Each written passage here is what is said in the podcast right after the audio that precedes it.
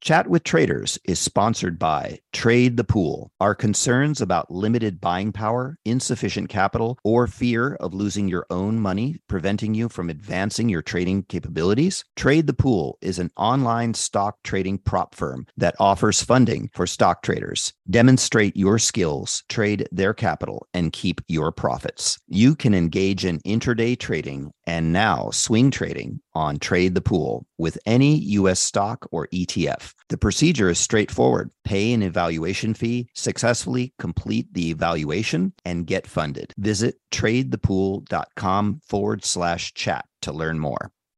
You've seen the headlines. Bonds are making a comeback. But if you've ever tried to invest in bonds, you know what a clunky, complicated, broken experience it can be. That's why at Public, they took fixed income and fixed it. Now you can find, evaluate, and buy thousands of bonds with an investing experience designed this century. Add fixed income to your portfolio with corporate, treasury, and municipal bonds. Go to public.com forward slash bonds podcast to get started. This podcast is sponsored by Public. Full disclosures can be found at public.com forward slash bonds. Markets, speculation, and risk. This is the Chat with Traders podcast, hosted by Aaron Fifield. What's up, and welcome, my friends. You are listening to Chat with Traders, episode 222. Today, my guest is Luke Cummings, and I'm sure a few of my day ones will remember Luke from way back when he was a guest on episode 31. But either way, Luke is the CIO of Harvest Lane Asset Management, a Sydney based hedge fund with a core strategy of trading in mergers and acquisitions, or M&A for short. Now, unlike our first chat in 2015, where we spoke about all sorts, this time I had one very specific objective when asking Luke back how to properly assess and successfully trade around takeovers. You know, I think it's quite easy to be intimidated by the idea of trading takeovers as there can be many moving parts. And I know for me, it's certainly a bit of a knowledge gap. But as there are plenty of professional traders out there who have built their entire career solely on takeovers and merger arbitrage, I feel it's worthwhile to at least gain a base understanding of how these deals come together and how to spot potentially profitable opportunities when they exist. Believe me, Luke does a phenomenal job of explaining the entire process, from the point of when a takeover bid is first announced to the market right through to completion. I learned heaps, and I'm confident you will also. Folks, I'm pleased to present Luke Cummings. You know, I am actively trading, mostly day trading, but obviously I'm seeing all the announcements that hit the market throughout the day and sort of pre-market, etc. And as you're well aware, these announcements come out about uh, takeovers, etc., and these deals happening.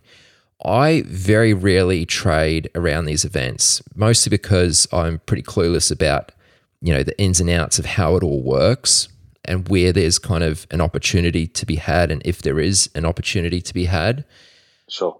So pretty much when I see these kind of announcements, I just ignore them for the most part, which means I'm probably ignoring some uh, some some good opportunities from time to time. So I'd just like to speak with you kind of about how you assess these uh, potential opportunities around takeovers, how you initiate a position. I guess then we'll go into you know how you manage the trade and, and news flow which comes out, and then obviously the back end, like exiting the trade. So, you know, let me put forward a scenario to you. So you get to the screens tomorrow morning, market hasn't opened yet, you're just sifting through the, the pre-market announcements. You see company ABC has made a bid to take over company XYZ. First things first, where do you even begin in assessing if there's a potential trade? Sure. So I think the first thing we're primarily interested in is, you know, how credible is the bid in terms of, you know, things like is it binding or non-binding? Um, who's the bidder? is it funded? Um, have they completed other successful transactions, you know, previously? Um, are they an Australian bidder or an international bidder? What's the company that's being bid for? Um, is it politically sensitive? Is there going to be potentially an, an ACCC um, or a FIRB issue? Um, where's the stock been trading at most recently? What's the price that the transaction is proposed at? Is that premium likely to be enough? Um, who are the major shareholders? Um, you know, if we can get a feel for, um, which you maybe can't do immediately, you know, perhaps what they paid or their average price might be, and, and where they're likely to see value. Um, any broker research that we we have, or you know, just in terms of general price targets for the security to get a feel for, you know, whether the the bid price or the proposed bid price um, is appropriate. Um, you know, where's the stock trading in terms of its you know most recent 12 month uh, trading history and, and perhaps longer in some instances. Um, you know, because all of those are factors. I, I, guess there's really two things that we sort of think about here. Is there's the potential that the transaction completes in its current form, um, or is improved upon, and, and, I guess we'll get to that um, later in the conversation. But you know, first and foremost, what we're really trying to do is is figure out, you know, what's the chances that whatever the proposed transaction is um, can proceed because the, the, way you know that you lose money trading these events and, and, and, takeovers in particular is that you know the announcement comes out let's say tomorrow morning as you say stock resumes trading at uh, you know 10 o'clock or just after and the stock's now up let's say 15% because of the the announcement of the bid approach you know, you, I think you said stock ABC. Let's say it was trading at 70 cents. You know, the bid's at 90 cents for argument's sake. Um, and the stock's trading, you know, 83, 84.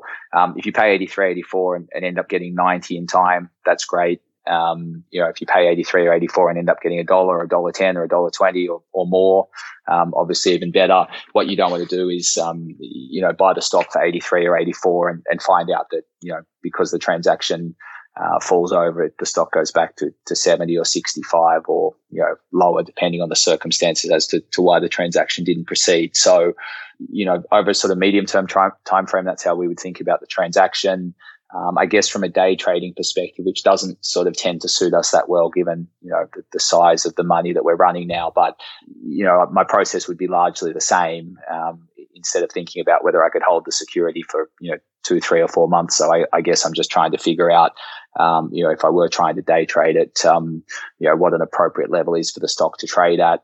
Um, obviously, you can buy it more cheaply than that. The, the market does tend to be semi-efficient, you know, within a fairly short period of time in, in pricing these bids.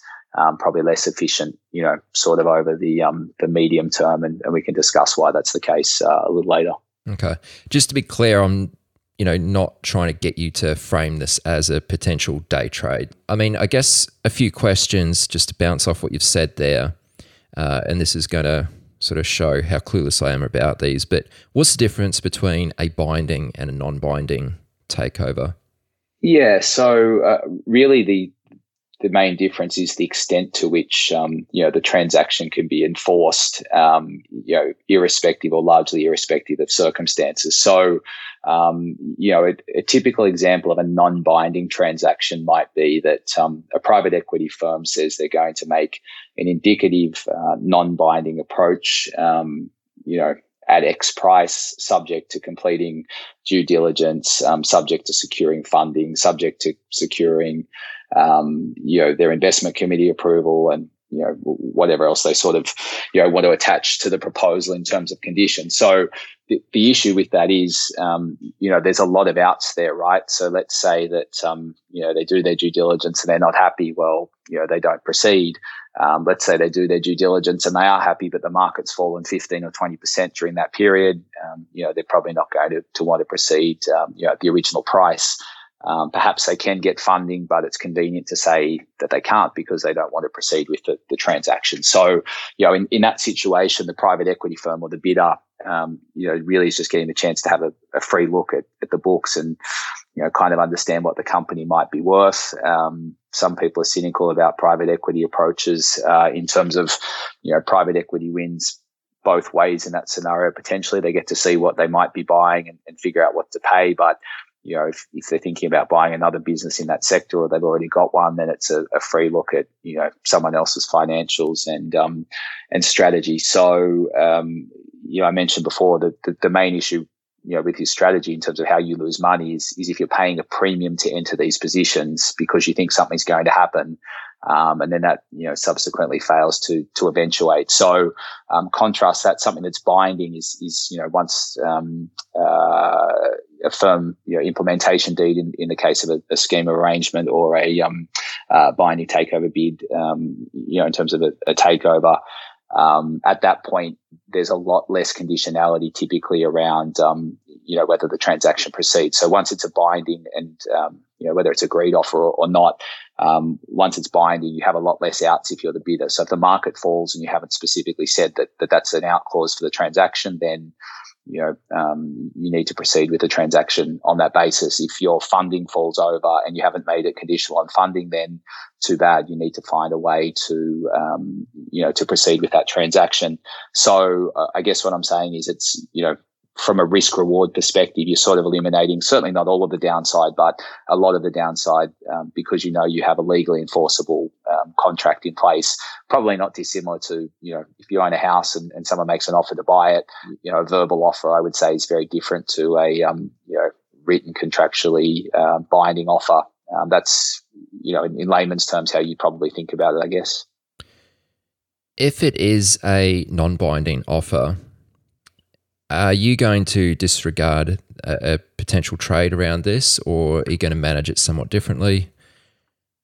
Yeah, it's a good question. Um, not necessarily. I, I, think certainly we're much more cautious on non-binding transactions, um, you know, than we would be on binding. But some of it comes back to what we were sort of discussing before, right? So, you know, who is the bidder? Now, if the bidder is a private equity firm, um, you know, they're the type of bidder that's most likely to walk away from a non-binding transaction. You know, it's not necessarily just non-binding transactions that, that we're, we're, cautious of. Some years ago, um, there was a, I guess, a trend in the Australian market where you had lots of Chinese bidders, um, you know, bidding for assets in Australia, you know, seemingly binding in a lot of instances that, that they would typically find a way to, uh, to, to get out of. And it was very difficult for um, Australian target companies to, to enforce that. So, you know, we're trying to figure out someone like you know, Wesfarmers, for example, when they make non-binding offers, have historically had uh, a history of of going binding. Um, you know, some of the uh, I guess like big Australian super funds, um, you know, uh, like Aware Super uh, being an example. Um, uh, not a super fund, but MIRA being Macquarie's um, infrastructure and real assets arm, you know, I think as much for probably corporate reputation reasons, they're more inclined once they've, uh, you know, put into the public domain that, that they're looking at an asset to proceed, um, you know, with the proposed bid. So that's definitely a factor, I guess, in our thinking. Um, also, it depends, I, I guess, on, you know, the stock itself and whether we think it's in play, whether we think it's cheap, whether, um, you know, there's a potentially large kind of pool of, of counter bidders, I suppose. Um, you know, we, we had a transaction, um, it's actually still ongoing in, in, a company called Think Childcare, TNK is the ASX code. Um, the initial approach uh, late last year was, I think, at $1.35 initially, which was non binding you know, we sort of thought that the stock was worth probably three dollars at that stage. Uh, just you know, on some back of the envelope calculations we'd done against comparable companies, um, which seems a little silly to say when the, the bid's at a dollar thirty-five and the stock had been trading about a dollar prior. At that stage, we thought it was sort of worth, you know, dipping our toe in the water. It was a credible bidder who was an industry player. So typically, if you're getting um, a corporate buyer, so in that instance, another childcare player, you know, the, the chances usually that they um, proceed with non-binding transactions such that they become binding is higher. So um, in that situation, there was a, a non-binding um, approach. We took a smallish position. Then there was another non-binding approach from a second party. Um, and then obviously that case, in that instance, um, that's de-risked somewhat anyway, because all of a sudden now you don't have one non-binding approach, you have two non-binding approaches. So technically, I guess they could both fall over, um, but it's less likely, you know, if you've got two um, bidders that that they both disappear. Um, you know, as it turned out, there were um, uh, a number of sort of subsequent bids, all non-binding at, at that stage. Um, uh, and the well, who appears to be the winning bidder now has since gone binding just recently. Um, stocks at uh, the, the final bids at three dollars twenty plus an eight cent interim dividend, um, plus uh, a largish special dividend with some franking credits to kick out as a result. So yeah, that would be an extreme example, but that's a stock we probably started buying at around a dollar twenty, and effectively are going to be selling for you know roughly 325, 330 when all is said and done inside about nine months. So, you know, we, we haven't really talked upside yet, but you know, that sort of highlights, I guess, why we like the strategy because you just have this inbuilt optionality, um, you know, over further upside. And, and really what we're trying to do in the first instance is take care of the downside so that we have the ability to participate in, in some of that upside. So, um, to answer your question, you know, non-binding is definitely a red flag for us. Um, some of them we'd avoid altogether, and uh, in other instances, usually just take smaller position sizes. I guess you know, as much as I say we don't really think about trading these things, maybe sometimes a 15 or 20% discount to the implied bid price might be too large, even from non-binding transaction. We might think perhaps that should be more like a 10% discount. So if we can pick up the stock at you know, 15 or 20% discount, we might do that. And then if the gap closes to more like a 10% discount to the implied terms, um, you know, we might look at lightening the position or, or taking off the exposure altogether just because we think that it's more appropriately priced at that level. Okay. One other thing you pointed out uh, that you'll look at when assessing the uh, initial takeover bid is who are the major shareholders of the target company. Um, so, how do you, I guess, assess? You can look and see who the shareholders are, but how do you actually like extract some meaningful information from that? Yeah, sure. So I think, um, look, if, if you have a founder-led company um, who owns, you know, 20, 30, 40% of the stock in some instances, um, you know, obviously to be able to complete a transaction where um, a bidder can get control, they're, probably, well, almost certainly going to need to have that founding shareholder on side. So, you know, if, if I was a bidder and I'm looking to buy a company where there's a, a founding shareholder who owns 40% of the stock, there's very little point in making any kind of proposal if I haven't already spoken to the major shareholder um, and, and have a reasonable idea they're likely to accept the offer. Because no matter what other shareholders think, the influence of that shareholding, given its size, but perhaps also the influence that um, that individual would have in convincing you know, other shareholders to either accept the offer or, or not, is going to be significant.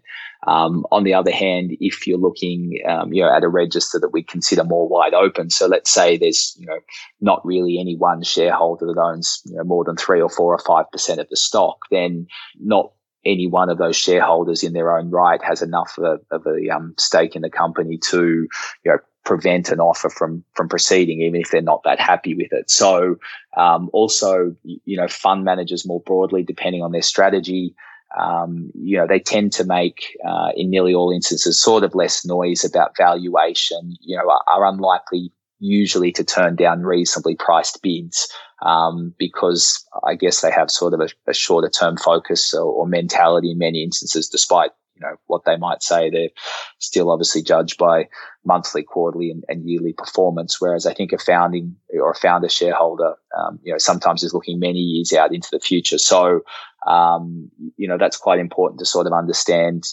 you know, I guess from two perspectives, if that founding shareholder is on board with whatever the proposed transaction is, it's, it's highly likely to go ahead in its current form. Um, if they're against it, then you know it's highly likely to, uh, sorry, highly unlikely to go ahead in its current form. Now, that could be good or could be bad because if the buyer wants to own that company badly enough, then um, you know they will know that um, they're going to have to pay more and they're going to have to deal with the founder. And, and in that situation, you know, if you're a shareholder, um, that's going to be to your benefit.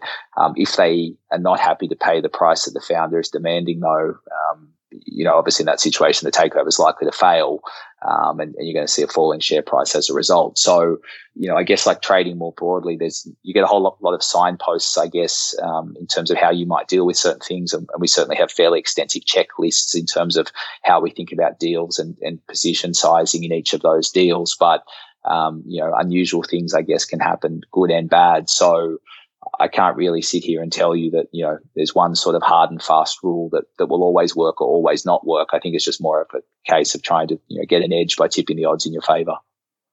And the example where you do have a founder who is a major shareholder of the company, uh, owns a large percentage of the, the shares on issue. How do you have any insight to whether they are on board or opposed to the takeover bid? Yeah, so I, often if they're already on board, the company making the approach will announce that they've spoken to the founder and that they've agreed in principle to support the transaction. So, you know, obviously, if that happens, um, that's a very good indication from our perspective that that price is acceptable to the founder, you know, subject to other sort of conditions. And, and as we discussed, whether you know, the deal's binding or not, um, we can have more confidence that if, if that deal can be um, uh, made binding that that's likely to proceed. Um, the other benefit of that, of course, is that you know any other bidders who are potentially um, watching from the sidelines also know that that price is acceptable to the founders, so they know that if they're willing to pay more than that, then um, uh, you know, the, the, the, companies in play. And if I use an example there, um, so Mainstream Group, MAI, um, is the ASX code. Uh, they recently, um, earlier this year, announced a transaction um, at $1.20 per share that the major shareholders, um, uh, many of whom were management, um, had agreed to support in the absence of a superior offer. Um, but they also had uh, what we would call a go shop clause in their um, transaction document. So usually, when a bidder um, approaches a management team or a founder, um, they will say, you know, we'd like to buy the company, and you know, you have a restriction hereafter on your ability to go and and try and solicit another buyer. So if another buyer comes along, that's fine, and you can deal with them um, and, and, meet your fiduciary uh, you know duties as, as your role as director and directors and management. Um, but you you can't go out and try and solicit further offers. The difference in the case of Mainstream was that they were allowed to uh, go out and solicit additional offers within um, I think it was a two week period following the the earlier announcement of the deal. Um, through a series of counter bids, the the final price was actually going to be uh, two dollars eighty. Um, so they started at dollar twenty. Management were happy to support it at dollar twenty, but they wanted the ability to go and um, and find uh, you know a better offer potentially. And as it turned out, they found a series of, of better offers um, and settled eventually at, at two dollars eighty. So um, that for us at the time was you know almost the perfect transaction in that it was an agreed deal at the time. Management were willing to support it, but we knew they'd also be trying their best to um, to get uh, a higher offer. So um, you know, that was a transaction that was really very much overlooked by the broader market. Um, that for us was an absolute no-brainer to be buying near a dollar twenty at the time, knowing that um, it was very highly likely to go ahead at that price, but that we may end up uh, with better terms, which is, um, of course, subsequently what happened. Is that somewhat of a a rare scenario? Because if management's coming out and saying, and management being also major shareholders, saying that they're willing to, uh, you know, support a takeover bid at a dollar twenty. It, seems like why would someone want to pay, you know, substantially more than that? Like, what did you say, two dollars eighty? I think that's a it's a massive jump. Yeah, look, it's it's definitely not common, um, but M and A, I, I guess, like lots of other things, tends to go in waves. So I would say that you know, in kind of 20 years approximately, um, slightly less of trading M&A as a strategy. Um, you know, on average, you probably get two or three of those a year. Now, our returns, um, you know, from a, a, fund perspective, have been quite good over the last 12 months um, because, you know, we've had sort of three or four or five of those. I mean, um, uh, Think Childcare and Mainstream, um, you know, all sort of happened within the space of a, of a month of one another. And, you know, we had effectively a year's worth of returns, what would normally be a year's worth of returns in, in the space of a month. So um, you sort of look at that and you go, okay, well, why would management agree to that? Um, if they're looking for a liquidity event, perhaps they've got, you know, lots of their own wealth concentrated just in that one position. Perhaps they're getting towards the end of, you know, their working life and they're starting to think about retirement or, or doing other things. Um, you know, they may be perfectly happy with that price, um, knowing that if there's someone else out there who'll pay more, um, you know that the process should uncover that uh, that party, and, and in particular by you know negotiating the go shop clause, which I would say was was quite astute on their part. Um, you know, sometimes people need to know something is for sale, um, you know, in order to be able to buy it. And, and you know, I sort of mentioned the analogy of a, uh, owning a house uh, earlier, and you know, um, uh, contractually um, agreed offer in writing versus you know a, a verbal offer. Um, if you think about going to an auction, right, you, you set a reserve price, and you know, I guess the property market in Australia at the moment is a perfect example of that. Um, you might have a reserve price on your house of, you know, $4 million and it ends up selling on a day for 6.1. Now, you know, presumably you were happy to, to sell your house at four. Um, and, and everything else you get over that is a, is a bonus. And in the same way, I think you go to auction and don't really know for sure what any party might be willing to pay on any given day. Um, you know, that's sort of what we're trying to, to do here as well, right? So we're trying to make sure that anything that we're in, um, you know, that there's a really good chance that it's going to sell. So I guess effectively that, um, continuing the analogy that, that the reserve price is met and then everything else after that's just pure upside. Um, and, you know, that's actually the hardest part to forecast. It's actually you know, reasonably easy with experience to figure out which deals are most likely to fall over and not proceed. Um, it's actually very hard to know, you know which deals are, are, really going to turn into to great trades because you just don't always have the information of knowing who else is out there that may be willing to pay more than, than what's currently being contemplated. Right, right. That's a that's a really great example and something you said there actually. Are you a developing or seasoned day trader who trades the US markets? Is the only thing stopping you from getting to the next level is having enough capital to trade? Trade the Pool is a unique online stock trading prop firm that funds stock traders worldwide. Not having to risk your own capital can help you focus on other things like making better decisions on your trades. There's no PDT rules to worry about. You got more than 12,000 stocks and ETFs to trade, long or short, and professional tools at your side. How you get funded is you show them your skills through a straightforward evaluation process. Once you pass the evaluation, you get funded and trade with their pool of money and split the profits. Don't let the lack of buying power, capital, or fear of losing your own money prevent you from taking your trading to the next level. Visit tradethepool.com slash chat to learn more you said, you know, maybe management is waiting for some sort of liquidity event. They have a lot of their uh, own personal wealth tied up in this company. It's not easy to get out of. Um, something like this is a sort of perfect exit for them. I guess, like, how important is it for you to kind of understand the story behind behind the takeover bid? I mean, that's just, I guess, one potential example, but often you know, with these takeovers, there's kind of a a bigger story at play, right? Yeah. Is that something that you uh, try to understand? It's an, an important um, in, when assessing the deal.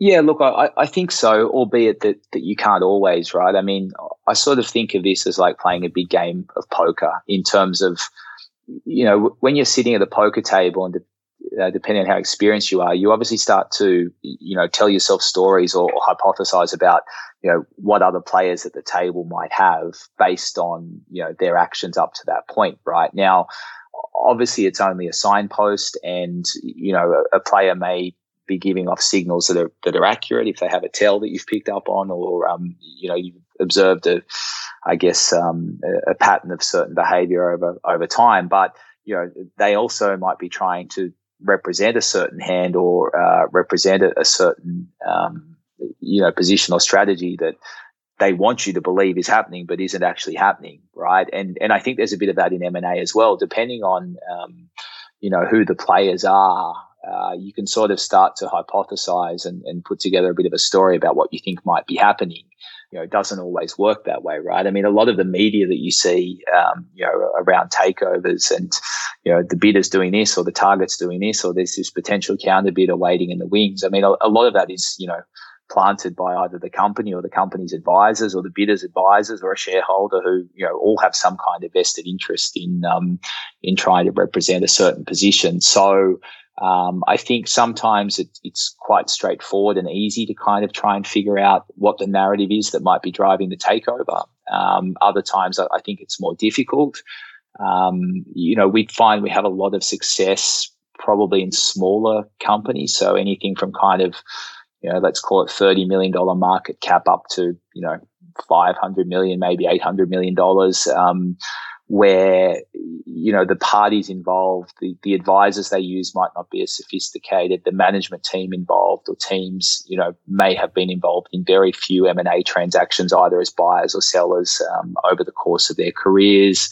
Um, you usually have better accessibility, you know, as a shareholder to to be able to talk to, you know, both management teams and and both sets of advisors, um, you know, in, in that situation um, you know, when you start to deal, and it's inefficient. I mean, most people, you know, there wouldn't be many professional funds who, um, you know, are, are, doing the work that we're doing in that area. And I would say there's certainly not a lot of, you know, um, retail traders, uh, you know, who are who are making the effort to kind of do that. So um, once you sort of start to get into bigger transactions where you know market caps are a billion dollars or more, um, that obviously opens the the pool, um, you know, potential participants, uh, you know, from a fund fund manager and hedge fund perspective, because those stocks tend to be a lot more liquid.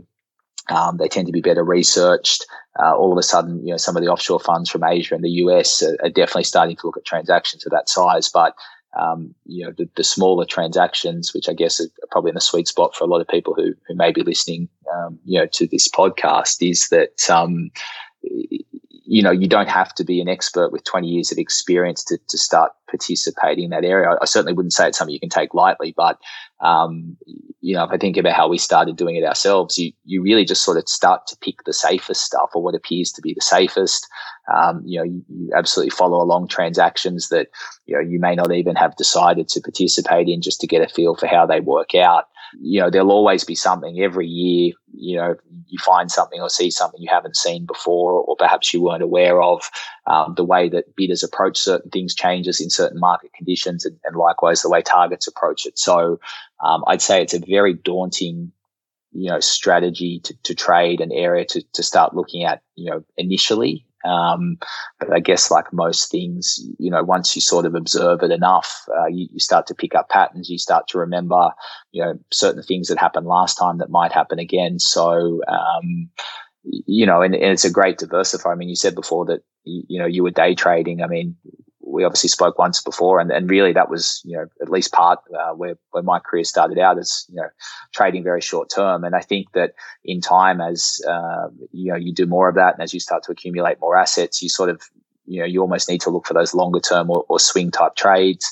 Um, I w- always had a bit of an aversion to you know just being long beta. I, I like the idea of generating you know, alpha rather than just relying on the market to do the heavy lifting for you. That's probably more a personality trait of mine than anything else. So, you know, this sort of really fits the bill well for us uh, as you know a way to trade on a longer term basis. Um, and you know that that's sort of where it all evolved from for us, I guess.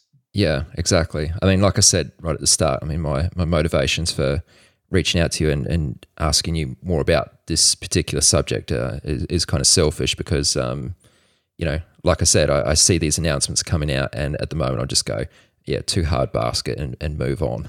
but, yeah, which is is fair enough. I, I, look, I think there's, and we can maybe talk about. There's some signposts where if I were in your position, you know, th- that I'd be looking for in the first instance, and I think you can avoid not to do a, uh, sorry, you can um, uh, be content not to do a lot of them to avoid them because you're not doing any of them at all at the moment. So, you know, if you wanted to start doing them, you'd just dip your toe in the water with the kind of safest, simplest ones so that they're easy to get your head around and, you know, just build from there, right? I mean, it's, um, it's like all of us placing our first trade, whether it's M and A or day trading or anything else. You know, ideally you don't go all in, uh, you know, at your first attempt. So um, that, that's how I you know, encourage you or anyone else to start thinking about it. Absolutely, yeah. Can we talk more about the premium? So the the uh, the bid price of the takeover. I guess if we just simplify your strategy to the the as simple as possible, you're essentially buying after an initial takeover bid has been announced, and yep. uh, you know hoping that or anticipating that a revised higher bid comes out or another party gets involved and ultimately the price moves higher than where you buy it. yep. From a fundamental point, I mean, how do you judge whether the takeover price that's been bid uh, you know, is, is a good deal or not? Yeah, look, it's it, it's somewhat less important than you might think to be able to figure that out in advance, and it, it kind of goes back to what I was saying about you know the auction for your house, right? The the thing is that once you know this the way a takeover trades or the way a stock trades once it's under takeover is quite different to you know what it trades day to day right? So pick any of the 2000 stocks or, or whatever are currently listed on the asx at the moment right? Depending on their size some of them will have broker coverage. There'll be price targets associated with them. Everyone will have a different view on you know what it's worth um, you know at, at any given point in time. I think you know, and there's a lot of participants buying and selling in the market every day that, that sort of dictates the price um, you know, once this, uh, once the, the takeover transaction is announced, and especially if it looks likely to complete, then you know, to some extent, what something is fundamentally worth doesn't matter as much because it's just going to be a matter of, you know, what is something worth to that particular bidder on that particular day. So if we, if we go back and talk about mainstream, um, you know, the, the reason the price got so high there wasn't, I don't think, because mainstream was worth anywhere near, um, you know, $2.80 per share and certainly not on a standalone basis. But you had two offshore players um, in the same industry who are looking to establish more of a toehold in the Australian market.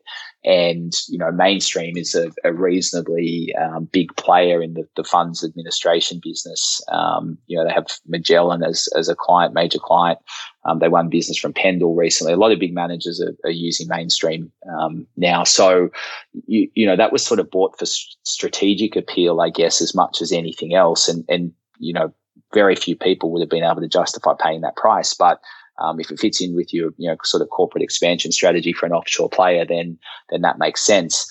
I think the best transaction still that we've seen, um, uh, at least I can recall seeing over the last you know 20 years or so, I, I, guess was around 2009 or 2010 when coal seam gas stocks were were quite popular. Pure Energy, I think the first bid from memory was a dollar and it ended up being eight when it was all said and done. Now, wow. there's no way when that bid gets announced at a dollar that you ever in your wildest dreams think that's going to eight dollars. Um, you know, we've we've seen ones that you know start at like three dollars fifty and go to eleven um, you know, 450 that go to nine. Obviously, mainstream, I think childcare were, were good. You know, I'm, I'm not sure that any of those settled near where their fundamental value was. I, I think where fundamental value is more important is, um, you know, let's say you have a, a property trust like an A REIT and, um, you know, they're, they're regularly update, updating NTA, um, and, you know, they say that the value of their property assets is, you know, whatever, $2 a share, right? There's going to get there's going to come a point for any bidder where, you know, I don't know if it's a 230, 240, $2.50, maybe not even that high, but where the, you know, strategic value of that uh, portfolio of assets is exhausted and, you know, you, you just can't pay that price, right? Um, if you contrast that, I mean, you know, a property trust like that, you can get a pretty good feel for the value of assets. Um, you know, let's contrast that with like an afterpay, for example. I mean, you know, the value you can come up with for afterpay is extremely wide based on a whole bunch of different assumptions over a period of time. So, you know, in, in some instances, that's the type of stock where, you know, it's much harder to model fundamental value because there's sort of such broad disagreement, I guess, um, you know, amongst market participants regarding, you know, what it might be worth. So, um, you know, where fundamental value is probably a bit more important to us. I, I talked before about trying to avoid transactions where you know, you buy something um, at a premium after a, transaction has been announced, and then that transaction doesn't go ahead, and, and the stock falls, um, you know, back to the level it was trading at prior, or perhaps even lower. You know, the, the way we try and manage that process is we know that's going to happen from time to time. Despite our best efforts, you know, there'll be things that happen that um, that go wrong and will stop transactions from proceeding. So we try and think about, you know, if the transaction falls over, what's the likely lowest level that this stock is going to trade at? Um, and, and, usually as a starting point, we'd use like the, you know, the three or six month low prior to the bid um, is, is probably a good starting point in a lot of instances. Um, that may need an adjustment of sorts. Let's say that's an oil stock and that that, you know, six month low was when oil was at $80 a barrel and now oil is $40 a barrel. Well, you know, clearly, you know, the, the stock, all else being equal, would trade lower, uh, you know, given the lower oil price. So, um, you know, but that's sort of where we, we try and think about downside in order to size um, positions appropriately.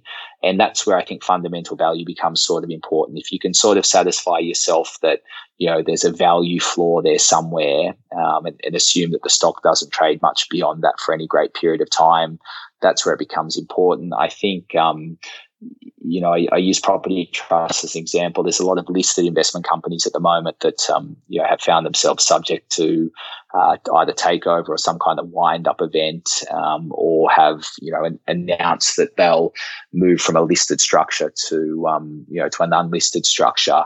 Um, in that scenario, because you have good visibility on what the underlying assets are worth, you know, we, we might take the view that, okay, it's very unlikely that the market would fall more than you know, 25% in the next three months, um, we might assume that worst case scenario, we'd be exiting the stock 25% lower than where we're buying it and then build out our, um, our position sizes accordingly. So I, I think it's absolutely important to have some idea of, you know, kind of worst case scenario value for a lot of these things, but um, you know we tend to be less concerned about trying to value what the upside might look like because uh, you know frankly, frequently we're surprised by where some of these things end up. Sometimes you think, wow, that bid's way too cheap. And, you know, they'll have to get an improvement in terms of there must be another bidder who'll buy that and it doesn't eventuate. And other times you think, wow, that's a crazy price. There's no way that, um, you know, someone will bid beyond that. And, and they do. I, I mentioned that stock before that, um, I'm pretty sure it started at $3.50. It was a mining services company uh, called Ludowici Group um, a few years back. And I think the stock was trading at about $1.75 when the $3.50 bid was announced. So that's a 100% premium to where the stock had been trading at the time. Um, and then, you know, uh, went on to, I think, finish at like 11 or $11.50. Now, that was also a founder led stock. Um, it was a bid at 100% premium. I mean, everything about the way that was structured at the start would tell you that that was a very full price and there was very little chance that someone would pay more than that. And yet someone paid, you know, 350% more than that uh, as it turned out. So um, that can be a bit harder to model. Yeah, that's massive. One of the other parts which comes along with the initial announcement is obviously the the terms of the deal, and I understand this can vary quite a lot. You know, um, you know, there's, I guess, uh, you know, getting shares in the company, um, which is trying to take over the target, um, getting a cash payout, getting all sorts of different things. Um, can you speak to that a little bit? Like, is there a, are there terms of the deal which are more preferable for you? Um, things which you tend to stay away from? Yeah, look, it's a great question, and yeah, absolutely, um, there are. So, I think you know the absolute most watertight, ironclad best scenario for a bid is is an unconditional bid, right? So as the name would suggest, no matter what happens in that scenario, the bid is binding and enforceable anytime up to the um, the offer close date. You know, often in that case, the bidder might sit in the market. So let's say, um, you know, we'll use ABC again. So it's a dollar bid. And the, the bidder comes out and says it's an unconditional cash bid at a dollar, and they're going to sit in the market. Um, so on the bid side of the market at a dollar, um, for the duration of the uh, of the bid period. Um, you know, for us, that's a perfect transaction where if we can buy the stock at a dollar and a half, a dollar one, dollar one and a half, dollar two, um, you, you, know, we're very happy to do that. And you you might say, well, you know, why would you pay a dollar one or a dollar two for something that, that's bid for at a dollar? Um, but the reason we would is because we know no matter what happens that we're getting a dollar back. So you know, if you think about trading in a broader context, imagine if you could just buy stuff where you knew, even if you were completely wrong, you wouldn't lose any money. Um, but you know, you had the optionality over being right. Um, that's you know, sort of the, I guess, the perfect transaction from a you know downside risk perspective. Um, and then it's just sort of, I guess, various degrees back from there, right? So, um, you know, a, a, dollar bid that's uh, you know conditional, but only upon the bidder um, achieving a 50.1% acceptance, um, you know, from shareholders is obviously a much smaller hurdle to jump than, you know, having to get uh, acceptances from 90% of shareholders. So, you know, if that was the only sole condition, um, you know, we'd, we'd view that as being, you know, relatively lower risk. Um, you know, also, um, you know, if, if it's a, a bigger company, let's say, you know, it was Wesfarmers trying to buy someone smaller or BHP trying to buy someone smaller in cash, fantastic. I mean, cash is cash. They're, they're obviously, you know, uh, very established um, corporate organizations and, you know, you wouldn't have any kind of credit risk concerns about either of those organizations if, if they're paying you cash. Likewise, you probably wouldn't have that many concerns about, um, you know, if they were paying for the, the transaction in scrip uh, or, or shares either, right? In terms of big companies, liquid, share prices don't tend to move around that much. But the, the problem, I guess, with a scrip bid, meaning that the company's paying in shares rather than cash, at, at least in part, is that you know, the value of shares obviously isn't fixed, right? So, you know, if, if a company that's trading, you know, let's say at a dollar a share says, okay, you know, one share in XYZ, if they're the bidder for every one share you own in ABC, XYZ's trading at a dollar. So therefore, you know, the implied value of the transaction uh, to ABC is a dollar.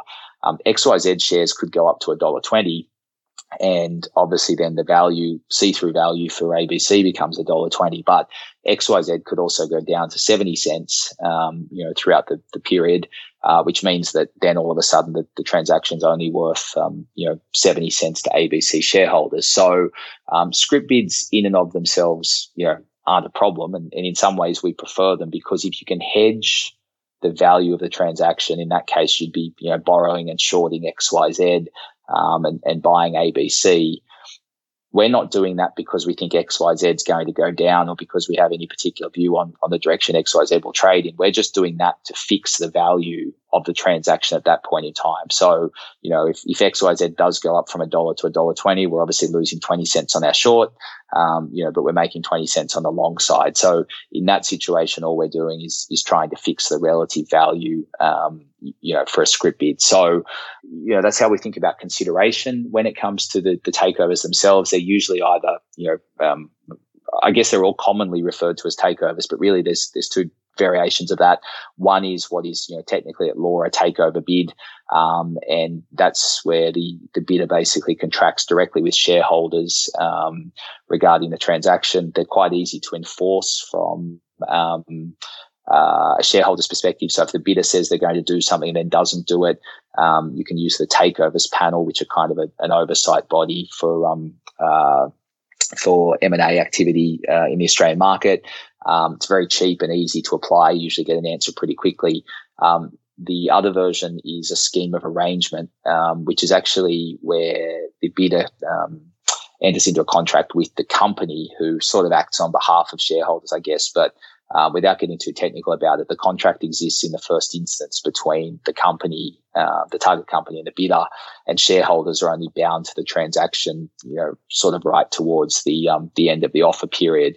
Um, the difficulty there is that um, uh, there are usually more outs for the bidder, um, and, and one of them being that they need 75% of all shareholders um, to you know, to vote in favour of the transaction in order for it to proceed. So, um, with a takeover, you can usually get some visibility over time of what the acceptance rate is like because the company that's doing the bidding has to announce to the market, um, you know, what sort of acceptances they're getting for their offer as the period remains open. The problem with a scheme of arrangement is that, um, you know, it's sort of just a snapshot in time. So it's not until the day of the vote that you, you know, know for certain that the transaction is or isn't going ahead. It, it's sort of harder to, um, calculate that probability in advance. Now, of course, you get media leaks. Sometimes the company gives an update. Sometimes the, the uh, bidder gives an update. Uh, but that's a little trickier. And it's also trickier to um, enforce from a shareholder perspective. If the bidder says that they're going to do something and then doesn't do it, you're actually relying on the company themselves to enforce, you know, rights on behalf of shareholders rather than shareholders being able to do it uh, directly. So I know that sounds probably like quite a technical point, but um, you know, it, it, does, I guess, just open you up to a little bit more risk than would otherwise be the case if you're contracting directly with the, the bidder themselves. Okay. I feel like that was quite a key point. Um, it went over my head a little bit, but I think, um, you know, if I would re listen to that, I think that was probably quite a valuable bit of insight there. Yeah.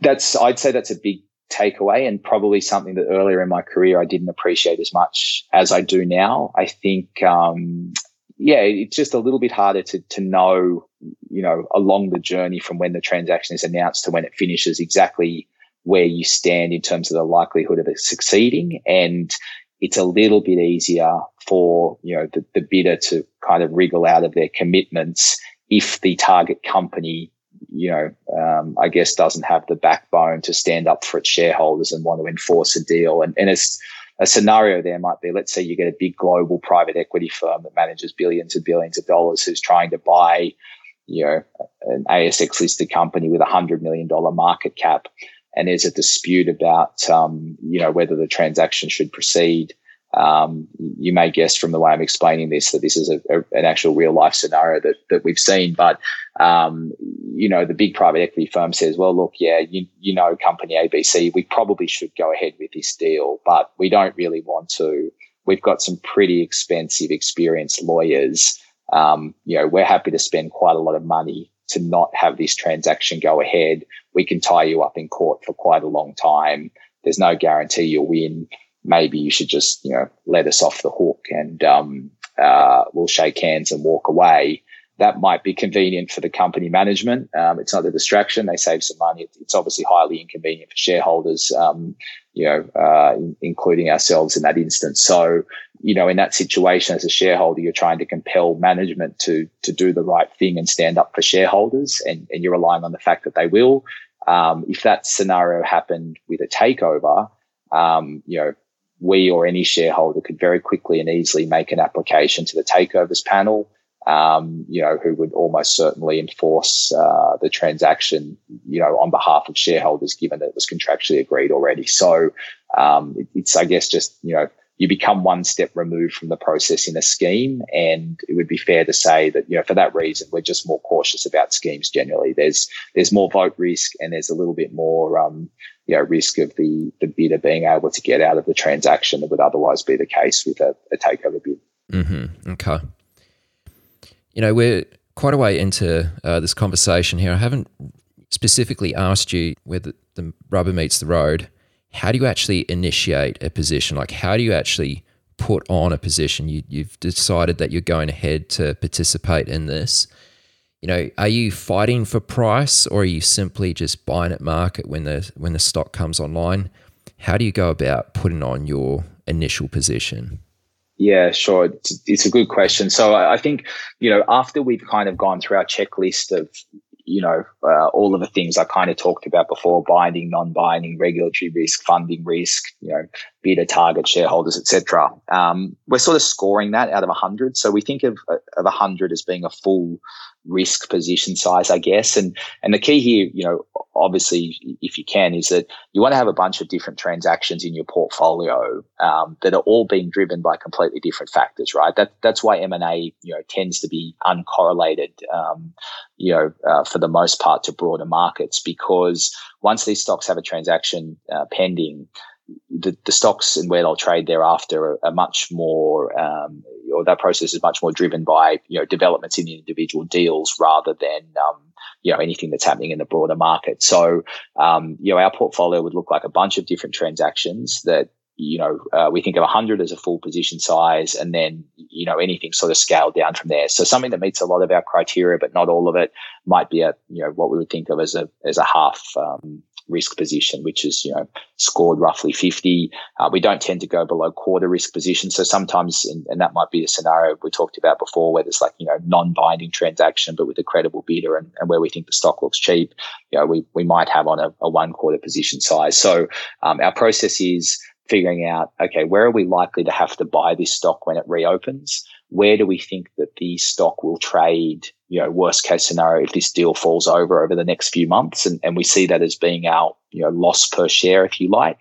And then we just divide the loss per share, um, you know, amount into the uh, dollar amount we're happy to risk on that particular transaction. Um, and, and, the dollar amount, you know, is, is, obviously a percentage of our portfolio as, as we see risk.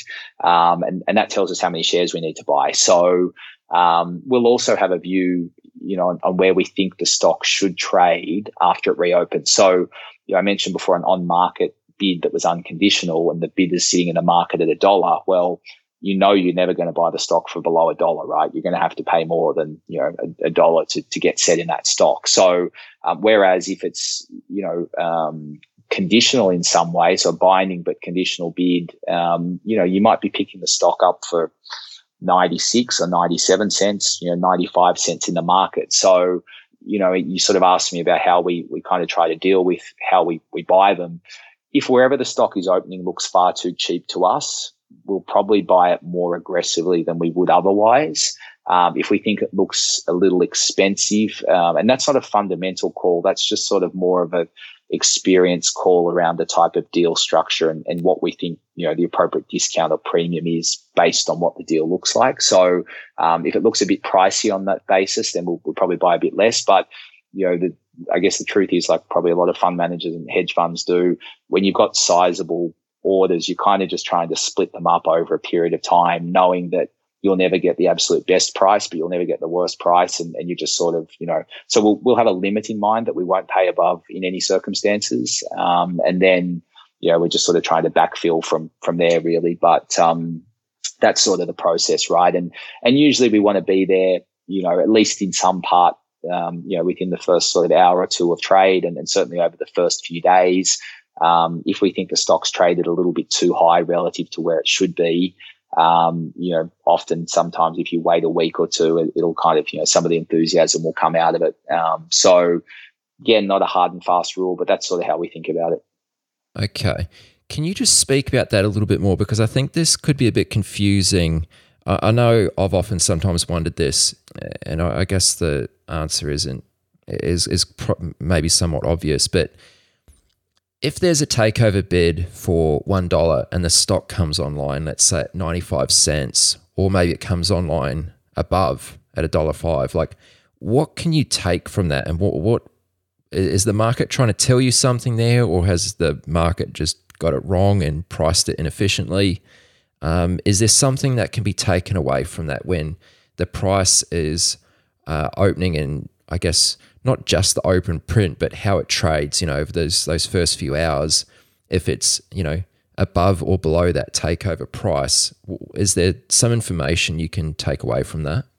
Yeah, look, I, I think there is um, absolutely. So, uh, you, know, and again, there are always exceptions, but a stock trading at 95 cents um, with a bid of the dollar, you know, I guess tells you that the shareholders who own that stock you know, either think that the transaction's not going ahead, not necessarily think that it's not going ahead, but you know, they're probably thinking about it in probabilistic terms, right? So, you know, if they only think it's kind of 65 or 70% likely that that goes ahead, depending on where the stock was trading prior, they might be happy to take 95 cents and, and move on. If it's a stock they've been in for a long time, it's not liquid, they might be happy to take a, a, slight discount to to bid terms if they've got a better use of funds elsewhere. So it's now exceeded, well and truly exceeded their fundamental, um, you know, price for the stock. They're happy to, to sell it and, and, reinvest it elsewhere. If it's a big position in their fund, um, you know, maybe they've now hit a position limit about single stock concentration, and certainly that was happening in mainstream. We observed um, just because of, of how much it increased in value. So, you know, those parties need to sell, you know, as well. Um, so you still do have that dynamic of, you know, obviously the price is set by, um, you know, buyers and sellers and, and, their various motivations. And that's a reason the stock, yeah, I would say they're the main reasons the stock would trade at a discount. Now, if it trades at a premium, you know, uh, to the bid price, why does that happen? Um, it could be existing shareholders or, you know, or new shareholders saying, Hey, that looks way too cheap. So, you know, we're happy to pay above a dollar because we think it's very unlikely that um, you know that's the the final price. Um, I'd say often that's an existing shareholder driving that. They're sort of sending a signal to the bidder, which is, hey, you, if you want to buy it, you're going to have to pay more because we'll happily pay more ourselves. Um, you know, a, a, big factor in markets at the moment, you know, is the extent to which the stock has been short sold. So, you know, a short seller's worst nightmare is that you're short a stock um, and then it gets a takeover bid at like a 30 or 40 or 50% premium. You know, now you're scrambling to cover um, your position and, and, you know anyone else who's short's probably doing the same. And then you throw in the fact that there you know potentially be funds like ours who are buying the stock because you know we want to establish a position. You know you, you sort of regularly see that and, and often you know we're talking about how do we decide when to buy and and you know how do we kind of space the, the order out over time. If you see a short sharp spike like that, and you can usually observe that pre-open. You know, I'd, I'd, be checking, and we do anyway, but just checking what the level of short interest is in the stock because, um, you know, if you have a lot of shorts, uh, you know, typically you, would see a bit of um, kind of early scrambling to cover buying, I suppose. So, you know, that's in a situation where I guess the bid is unconditional. If it's a, uh, sorry, when the bid is conditional, if the bid is unconditional and the, and the buyer is sitting in the market at a dollar, then you know, if you see the stock trading above a dollar, it's only because people are, you know, kind of being cute, uh, as I described before, where you sit there and you're happy to buy the stock at a dollar and a half and a dollar and one or a dollar one and a half because you know absolutely that your risk is contained at a dollar. So in that situation, you know, I think it's less of a signaling mechanism and, and just more a product of circumstances. You know, you, you take lots of trades if you knew you can never lose money on them, right? Yeah. What does it mean you know, in the because sometimes these deals are quite spread out in, in time. Like, you know, a deal might take, I don't know, you have a better idea of this than I do, but let's just say six months to take out. So from the time of it initially being announced to the point of uh, the change of control takes place. Yep. What happens if, uh, say, just sticking with this example, the bid's a dollar and over time, so say three months have, have passed, there hasn't really been too much news flow around the takeover, and prices slowly started to drift either up or down. I mean, what does that mean? Yeah, so let's use the price drifting up example um, first. So a bit less relevant now given how, how low interest rates are, but you know, one of the reasons for this sort of discount to the bid price, um, you know, that exists is it's a time value of money thing, right? So, you know, if, if I'm expecting to get a dollar in six months' time, then, you know, what's the price I would take today to have the money, you know, in my pocket than, rather than tied up for another, you know, six months, right? So part of the discount is definitely driven by that. And, and if you, thought that that was the only cause of the discount, then what you should see is, you know, let's say the bid at a dollar is announced today, stock trades at 95 cents. In a month or so, it'll probably be 96. A month or so after that, it'll be 97 and, you know, so on and so forth until it trades virtually at a dollar, um, you know, uh, at or near the close of the, the offer period. So that's a much more sort of, you know, routine transaction, I would say, um, you know, in, in terms of a takeover that's going smoothly. If the price drifts, you know, it's probably a, it's certainly something that's worth investigating further because, you know, what I've just told you is that that price gap should close rather than become larger over time. So if it's becoming larger over time, it's really because, you know, I guess people's conviction about the likelihood of the deal completing um, is waning. So, you know, perhaps um, it's a takeover and the bidders lodging their acceptances and, and, you know, as time goes on and we know that they need to get to 90%, um, you know, uh, by the end of the offer period and they're just not making any headway. They're just gaining no traction. And, you know, they haven't specifically said as much, but they've sort of indicated that, you know, they're very unlikely to increase their offer and people start to form a view about you know the, the deal not proceeding. So they're not going to get the minimum acceptance levels they require. Stock's going to go down as a result. Um, and, and you know you better to take the money and run now rather than than wait for that to happen. So um, you know as you would know, and, and, especially at the smaller end of the market, um, and especially you know given some of these stocks are relatively inefficient once they become subject takeover, you can't always read too much into either one, right? So the, the stock going up prior to, you know, let's say the scheme meeting date or the offer close date, I'd say, you know, all else being equal is a positive, but there's no guarantee. And, and likewise, I'd say a stock going down. Um, you know, what something we observe a little bit is if there's, um, you know, a non-binding deal that's subject to due diligence and, and the, um, you know, end date for when they announce due diligence would cease is approaching and a deal hasn't yet been announced often the stock will start to drift then because people think, oh, you know, we're getting really close to the end.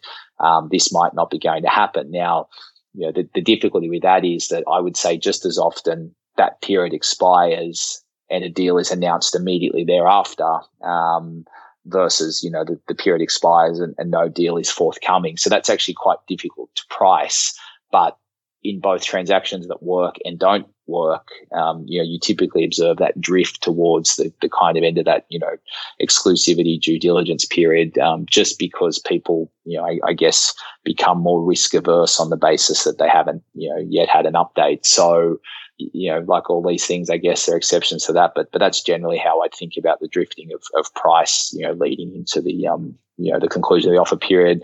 Um, just you know what you mentioned before uh, about time frame. Most transactions, if they're pretty simple, kind of three to four months is your standard time frame. Um, longer if you get more bidders involved, obviously, because you know that that drags out the process. Sometimes longer if you need to get you know ACCC approval or FIRB clearance, um, you know, or any other type of regulatory regulatory clearances if these uh, you know companies operate in other markets. Just speaking about the the timeline here, what are some of the key?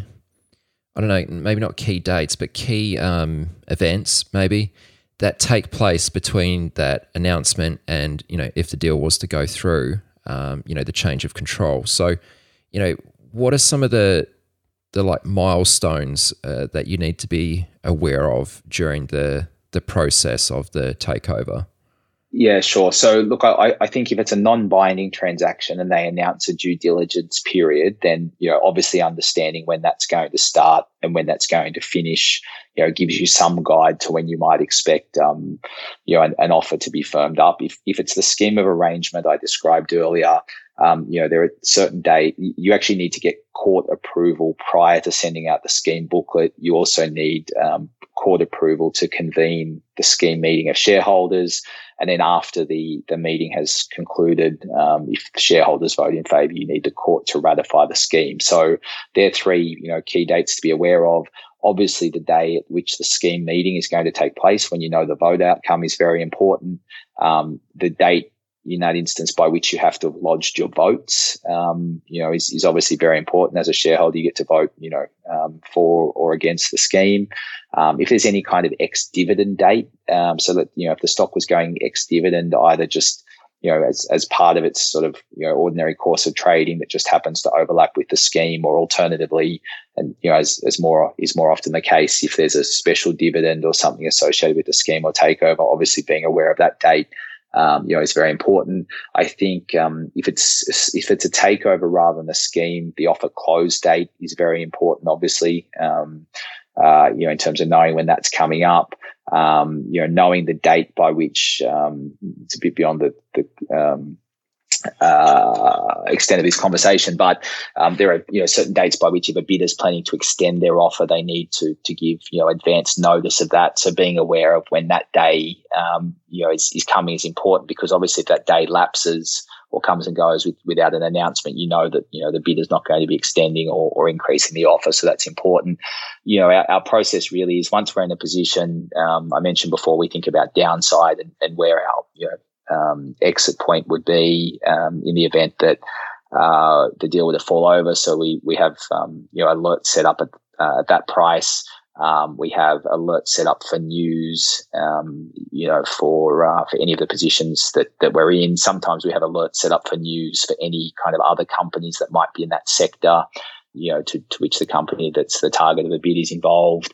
Um, if there's any sort of ACCC or FIRB um, uh, you know, consent required, then, you know, we're typically setting up an alert for that um, from those respective websites and or through Google. So, you know, and then we just have a calendar of key dates for every position that, that we enter into so that we're just aware of, you know, where we are in the cycle for each of the respective transactions. I, I guess if you've got one or two, you can monitor that fairly easily. When you've got like 30 or 40 or 50 of them, you, um, you just need a slightly, uh, well, more systemized process, I guess.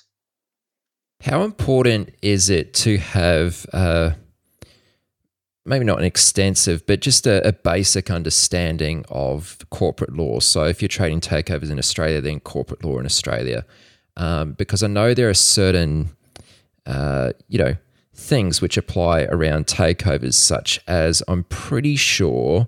Uh, the party who is, um, you know, launched the takeover bid uh, can only revise their bid a certain number of times within a certain time frame. They can only buy so many shares on market. Like there's different things like that, which probably play a factor in the possible outcomes of the this this transaction or this deal. Look, I, would say it's important to an extent. I, I, certainly don't think you need to be, um, you know, a, a, trained or experienced M and A lawyer uh, to to be able to do it. I think it's probably like playing a round of golf in some ways. I think, you know, golf gives you a little booklet of like, you know, 120 pages of rules. I would say if you kind of know 10 of them that, you know, you can play golf pretty effectively and will never need to worry about most of the rest of what happens. Um, you know, I'd say that this is sort of similar. I think that, you know, there are some very key rules that you need to be aware of, like, you know, um, the difference between a takeover and a scheme, which we discussed before, um, you know, is, is very important. Um, there's a threshold uh, beyond which, you know, a, a shareholder, uh, subject to certain carve outs, has to launch a takeover bid. So that's typically 20%. If you own 20% or more of, a listed company, you're, you're forced to make a bid unless you get relief um, you know, from not doing so. Um, I think, you know, understanding a little bit about, you know, how the mechanics of a, a conditional versus unconditional bid uh, work, you know, are important. Some of those key dates I mentioned before, um, knowing that, you know, the if it's a takeover bid, that you have the takeovers panel at your disposal, um, you know, to deal with disputes or, you know, kind of any alleged bad behavior on behalf of the bidder. Um, knowing that that's not available to you from a scheme perspective, knowing for a scheme that you know just because shareholders have voted in favour, it still needs court needs to be ratified by the court. That usually happens anywhere from kind of 48 hours to a week later. Um, and, and, you know, the bidder still has an out um, during that period of time if, if one of the bid conditions, um, you know, are breached.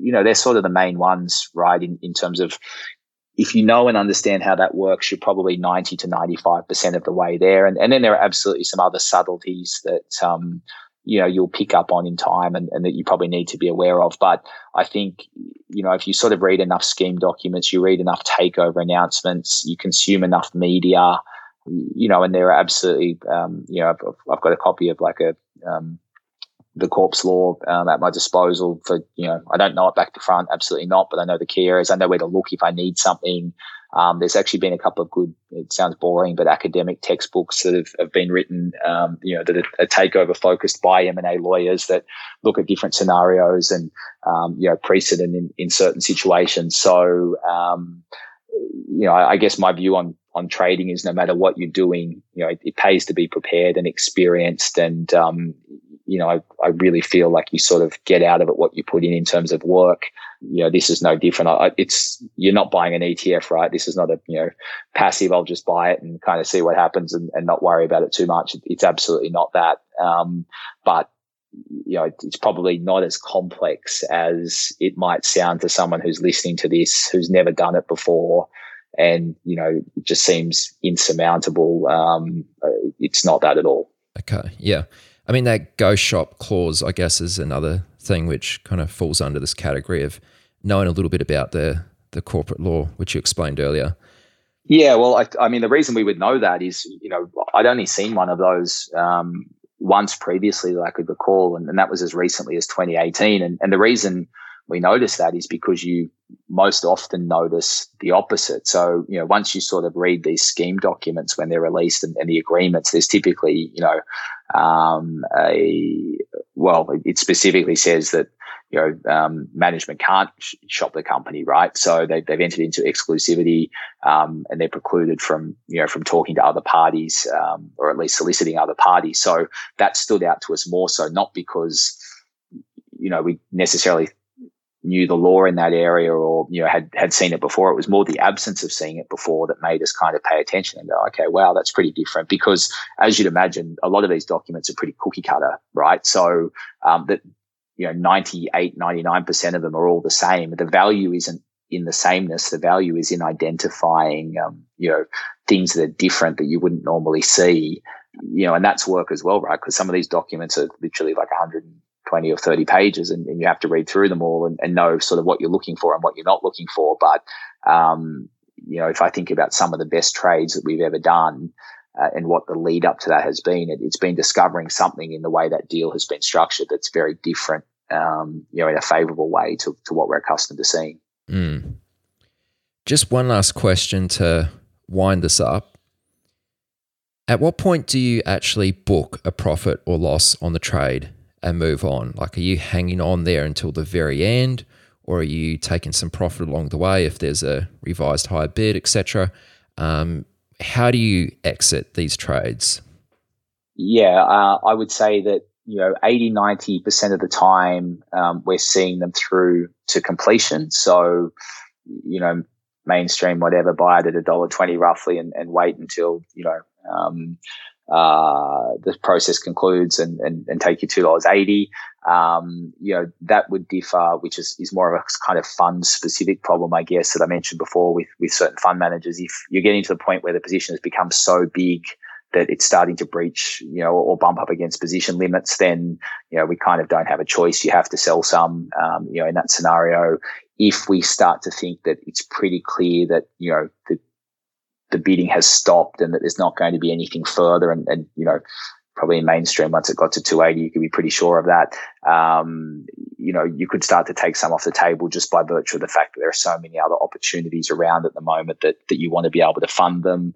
You know, we would take some off if we thought the dynamics had changed a little bit. So I mentioned, you know, uh, much earlier in the conversation, you know, sometimes we'll look at something and go, you know, that just looks way too cheap relative to to how we've sort of, you know, scored the the risk through that you know uh, matrix scoring process I was talking about. So in that scenario, we might buy something because it looks too cheap, but then you know if it, it trades back to what we think is fair value at that time, you know we typically typically be taking exposure back off because we'd feel like we had too much of it. You know, they'd be the main reasons. I think the other reason we might do it is um, sometimes when you know there's two or three active bidders who keep driving the price up um, you know, you, you, can get a situation where stocks start to get ahead of themselves a little bit as bidders anticipate, you know, more and more higher bids being forthcoming. So, um, usually if we saw a situation where the current share price is 10% above whatever the current best announced bid is in the market, usually we'd be taking some uh, off the table at that point. And, and that's really just because often and not always, but if you get a new bid, they don't tend to be much more than 10% above, you know, whatever the last um, announced transaction was. And, and in fact, sometimes, you know, kind of closer to five or 7%. So usually if you take some money off the table at a 10% premium to whatever's already been announced, um, obviously if there's no further improvement, then you're happy you sold. And if there is a further improvement, if you wanted to buy it back, you know, you could probably do that at a price that's not particularly dissimilar, you know, to where you've sold it. So, you know, th- they're all reasons for us to take money off the table or, or when we'd sell early. But um, you know, surprisingly, some of these things trade at far too big a discount, even leading up to and including, you know, the last day or two before they're suspended from trading and the transaction completes. So, um, if you sort of, you know, we think about a lot of things in annualized terms, you know, what are we giving up here if we sell this rather than holding it on an annualized basis? Um, quite often, you know, at the end of the deal, um, these things are worth continuing to hold because you know the return is still sufficiently good that you don't want to have to sell it before um, you know you get paid your, your scheme or takeover proceeds. Yeah, just one last thing you mentioned in there. You know, sometimes you can have uh, the instance where you have another bidder come to the party, and uh, they keep sort of driving the price higher and higher. How often does that happen? Like, how often do you get a, a, a, second bidder joining the party, or maybe even a third. I'm not sure. Uh, you know, is that pretty rare, or does it happen maybe more often than most people would think? Yeah, look, I, look, I think it's probably rare, but also happens more often than you might think. I, I think on average, you know, over the last sort of let's call it 18, 19 years, you know, we'd have two that really kind of stick in your mind most years that that tend to be really good, um, or two on average, I should say. So, you know, we might do, I mean, at the moment, you know, we might do 60 to 80 transactions this year. In any other year, we might do, you know, more like 40. So let's say kind of 5% of the time through, you know, any kind of, uh, economic or, or, market cycle, we're, we're, getting two a year. Um, you know, but as I said earlier this year, um, you know, we, we sort of had three of them happen in the space of a month. Um, you know, and, and, our funds were up between like seven and fifteen percent for the month in you know strategies that would normally do you know ten to twenty percent a year. So obviously that's quite unusual. Um, so look, you know, you, you actually don't need that many of them for this strategy, you know, to pay pretty handsomely. Like you said before, you know, you're obviously buying this stuff at 95 or 96, hoping that there's a counter bid at a dollar 10 or a dollar 20 or, or, whatever.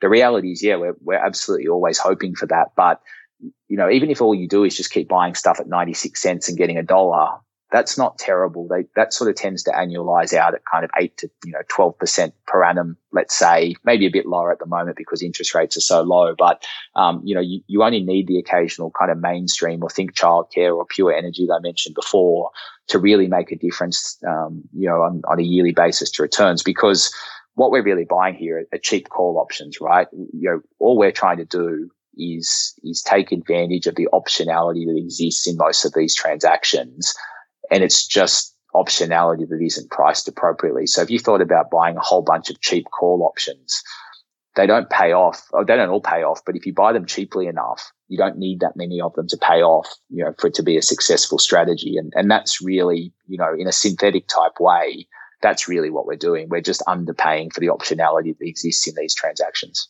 Yeah, yeah, yeah, absolutely. All right, Luke, I'm going to let you go and uh, enjoy your evening. Um, I was just thinking though, you've mentioned uh, mainstream and uh, think childcare, I think it is. Yep. A few times.